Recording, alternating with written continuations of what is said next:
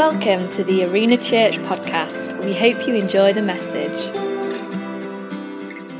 Now, I'm going to tell you something funny before I wasn't planning to. This is Christine. Yeah, Christine's at the back. Christine, I had a dream about you the other night. It was a funny one. Um, I'm going to tell everyone about this. I've not preached since March, so I'm going to enjoy it this morning, if that's all right. Now, I had this dream. I, w- I woke up. It, basically, Christine wasn't here one morning.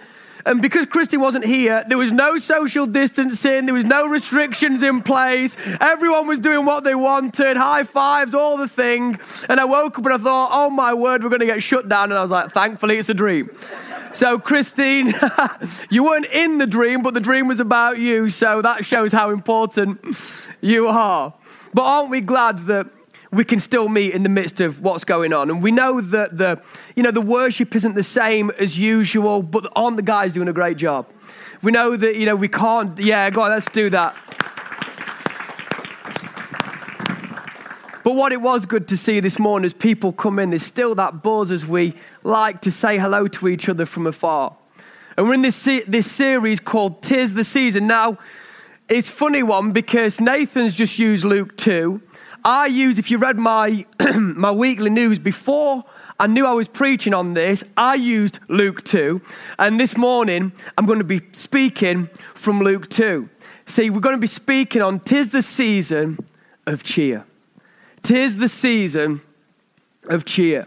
See, cheer speaks of a joy and an optimism. It's not born from gifts or from alcohol or from bonuses or for whatever that may be because those things can bring happiness at times, can't they? Yeah, it's nice to get the new clothes or the gift on Christmas Day, but the reality is that's all temporary. I could give you a Ferrari today, and I guarantee in a year's time, you'd be like, Well, the tyres cost me £3,000. I'm pretty annoyed about that. I took it in for a service, and that cost another £3,000. What was once this amazing gift becomes a burden because the things of this world are temporary. But I want to tell you today there is a joy unspeakable that can be found in Jesus that isn't ba- based on what we get in this world, but it's based upon what God gave in His Son Jesus. It comes from knowing, from seeing, and hearing about Jesus. Who's glad that there's good news this morning? Let's look at Luke 2, verse 4. It's a fairly long passage, but I want to read all of it. So, Jesus, uh, so Joseph also went up from the town of Nazareth in Galilee to Judea to Bethlehem, the town of David, be, because he belonged to the house and line of David. He went there to register with Mary, who was pledged to be married to him and was expecting a child. While they were there, the time came for the baby to be born. And she gave birth to her firstborn, a son. She wrapped him in clothes and placed him in a manger because there was no guest room available for them. And there were shepherds living out in the fields nearby, keeping watch over their flocks at night. An angel of the Lord appeared to them, and the glory of the Lord shone all around them, and they were terrified. This is what it's like when I wake up in the morning. I get out of bed, and the glory of the Lord. If you believe that, you are deluded. Lockdowns had more of an impact than you thought. but the angel said to them, Don't be afraid. I bring good news that will cause great joy for all the people. Today, in the town of David, a Savior has been born to you. He is the Messiah, the Lord. This will be a sign to you. You'll find a baby wrapped in cloths and lying in a manger. Suddenly, a great company of the heavenly host appeared with the angel, praising God and saying, Glory to God in the highest heaven, and on earth, peace to those on whom his favor rests. when the angels had left them and gone into heaven, the shepherds said to one another, Let's go to Bethlehem and see this thing that has happened, which the Lord has told us about. So they hurried off and found Mary and Joseph and the baby who was lying in the manger. Now, I would guess that everybody in the room today would be familiar with these verses. I think it's funny because I have such rose tinted spectacles when it comes to these verses in particular. Because we've seen it every Christmas. Like every Christmas since I've been born, the 31 years I've been here on this earth, I have seen this story recounted, yeah?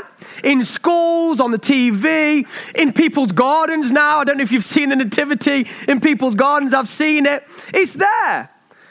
And I think sometimes because we've seen it in this cute, nice package, we forget the power of the story. I think these are some of the most hope filled verses in the entire scripture. Now, I want to ask you a question. Have you ever been in the right place at the right time? Anybody ever been in the right? We talk about the wrong place at the wrong time, but the right place at the right time. I had that once. I was coming out of work. This is five, six years ago, and I worked in Derby at the time. And I walked out of the the office, into the car park, and who was there right next to me? Steve McClaren. Now, that might not mean much to many people, but Steve McClaren was the England manager, he was the Derby manager at the time, and he was just like right there next to me. Now, one of my good friends at the time was a massive Derby fan, like the biggest Derby fan you could ever be. So I went to Steve, I said, Steve, good to see you. Can I have a photo? Took the selfie, and I've still got it. I should, if I was more prepared, I would have put it up this morning. I was in the right place at the right time. It happened perfectly. But I've also been in the wrong place at the wrong time. Come on, somebody. Wrong place at the wrong time, anyone? Yeah? There's a few more people waving to that one. I mean, 2020, like, I'm in the wrong place at the wrong time. Like, put me in the Bahamas in 2020, no problem. I'll social distance on a beach. That's cool. Wrong place at the wrong time. It could look like when we see Luke 2 that the shepherds were in the right place at the right time. That it was luck, that it was happenstance, that it just happened. But I don't think that's the case. They were in the right place at the right time, but it wasn't by coincidence. God had ordained this moment before time began and as well, he'd ordained these people. Maybe right now, God has prepared you for this moment. See, it was bizarre that God would appear, the angels would appear to these men. Because we'll go into it in just a second, because these were the last people that God should appear to. These were the last people that God would announce his arrival to. But God did it anyway. I think of Esther when the country is in turmoil, when the Jews are about to be persecuted, and her uncle says, Who knows that you were called to this position for a time as this? She was trying to get out of it. She was trying to go around it. She didn't want to go through the pain that was to go to the king and petition on behalf of her people. I believe that the world needs at the moment some people who, who say and believe, I am called for 2020. God has put me here for 2020. It might be hard, it might not be easy, I might be struggling, I might be going through some stuff, but God has called me here. Because you know, if it's not going to be me and you, then who's it going to be? Because if you go outside, if you look on BBC News or Sky News or wherever you go, the world is falling to pieces. Come on, it's fair to say, isn't it? But I believe that we can be people filled with hope that go into our world and take the joy unspeakable that's found in Jesus. To give you some context in this moment, Luke 2, again, we read the Bible in a bit of a vacuum, but this was spoken into a time, into a place where other things were happening. It was a time of social upheaval. It was a time of extreme change um, Jerusalem was occupied by a foreign government. It would have been like us losing the war, the Second World War, and the Germans coming into England and ruling over us. That's what it would have been like. They were becoming slaves, they were oppressed, they were hurting, there was confusion, there was political change, and then to top it all off, they had this guy in place called King Herod who was a mess. Doesn't it sound familiar? And God chooses this moment in history to announce great joy. I want to tell you today that God sees and hears the pain of the people. This morning, He hears your pain.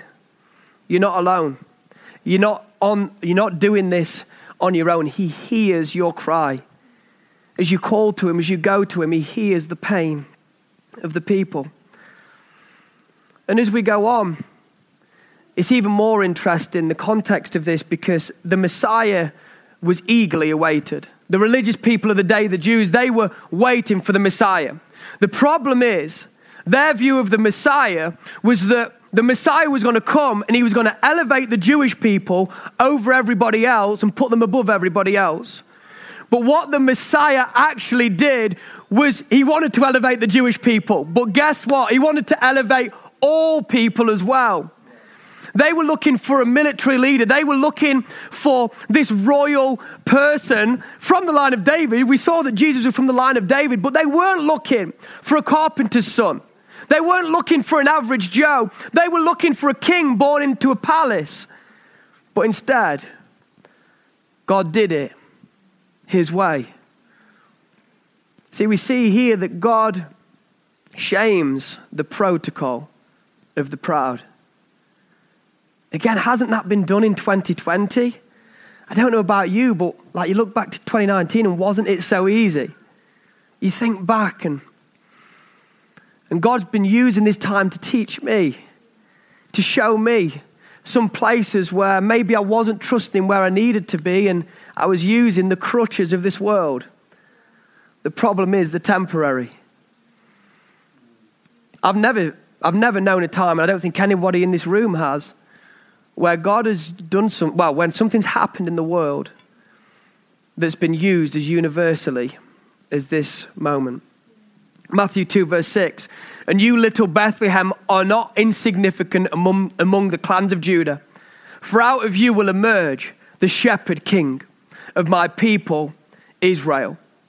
See, for the, the king, for the Messiah to come out of Bethlehem was crazy. Bethlehem was a nowhere place, it was in the middle of nowhere. Wouldn't the king be born in Jerusalem? If it was today, we'd expect Milan or Paris or London or New York, wouldn't you? You know, places of note. You wouldn't expect God to do something here in Mansfield. Maybe you wouldn't expect the Queen to visit here in Mansfield. She might go to Nottingham. She might go to Sheffield or to Derby, but surely not here in Mansfield. But God chooses the low things to shame the wise. I want to tell you today that God can do something here in Mansfield. Do you know why? Because He used Bethlehem because he used Bethlehem to announce the arrival of his own son. I believe as a group of people come to him, as a group of people seek him, get to know him, he can use a place like Mansfield to show the world who he is. So, the, the birth of Jesus shows us a few things. The arrival of Jesus shows us a few things. And the first is this that the ordinary become extraordinary. Verse 7, it says, She wrapped him in cloths and placed him in a manger. This manger, I believe, is an amazing symbol. I believe this manger is an amazing picture of what God does and who God is. Because this manger had started the day as the most basic of objects. It was pathetic. It was probably dirty. It had been used and abused by the animals because it was a feeding trough. Just think about the stink and the mess and all of that stuff that had gone on in this manger. It started its day at the most disgusting and basic of objects, but it finished the day as the cradle for the king. See, the manger is a symbol of what can happen when ordinary people like you and me come to God and say, God, I'll give my all to you. Come and do what only you can do within me. You might feel broken.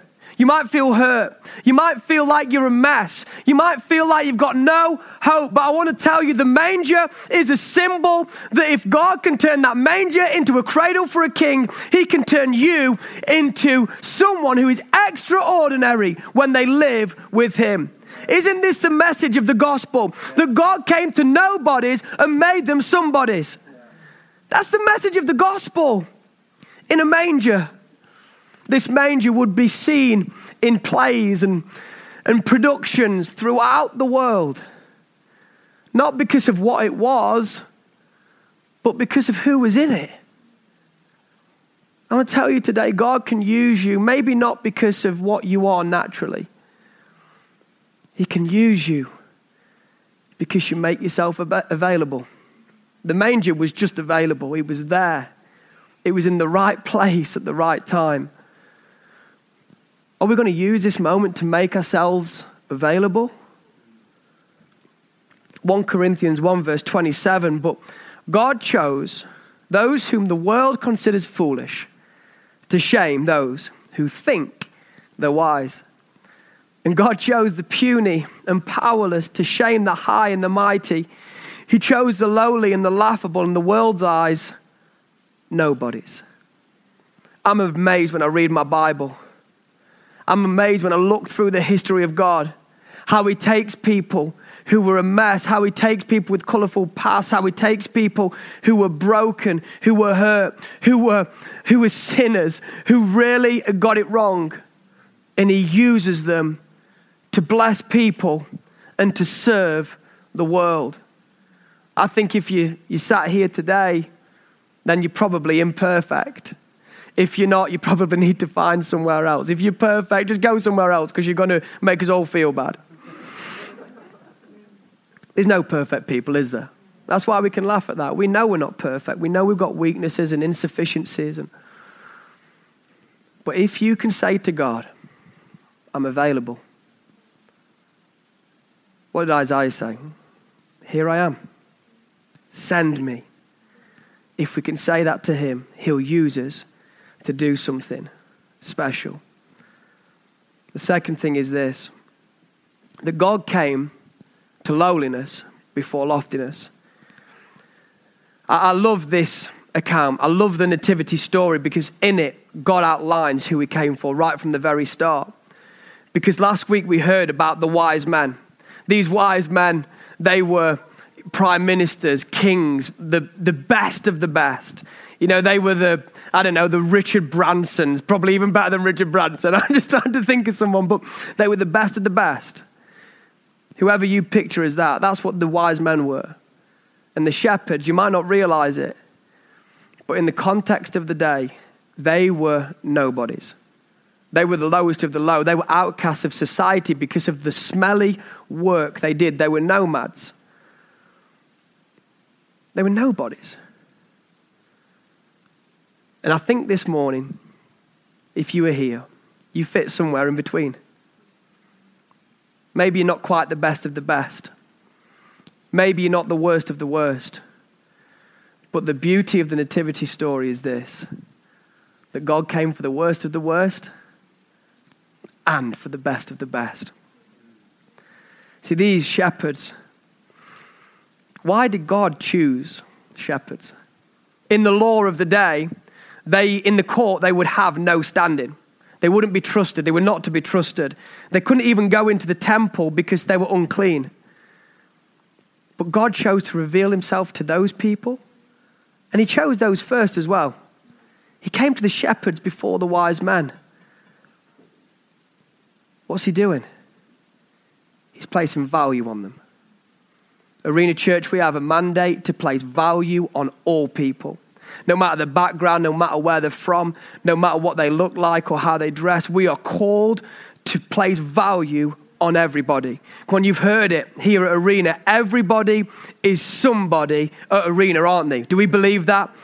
That's why we do what we do with the community. That's why we, we do the, the Care for a Coffee. That's why we're sending 50 or so um, Christmas dinners for people who can't do it themselves because we want to put value on those who maybe the world doesn't even value.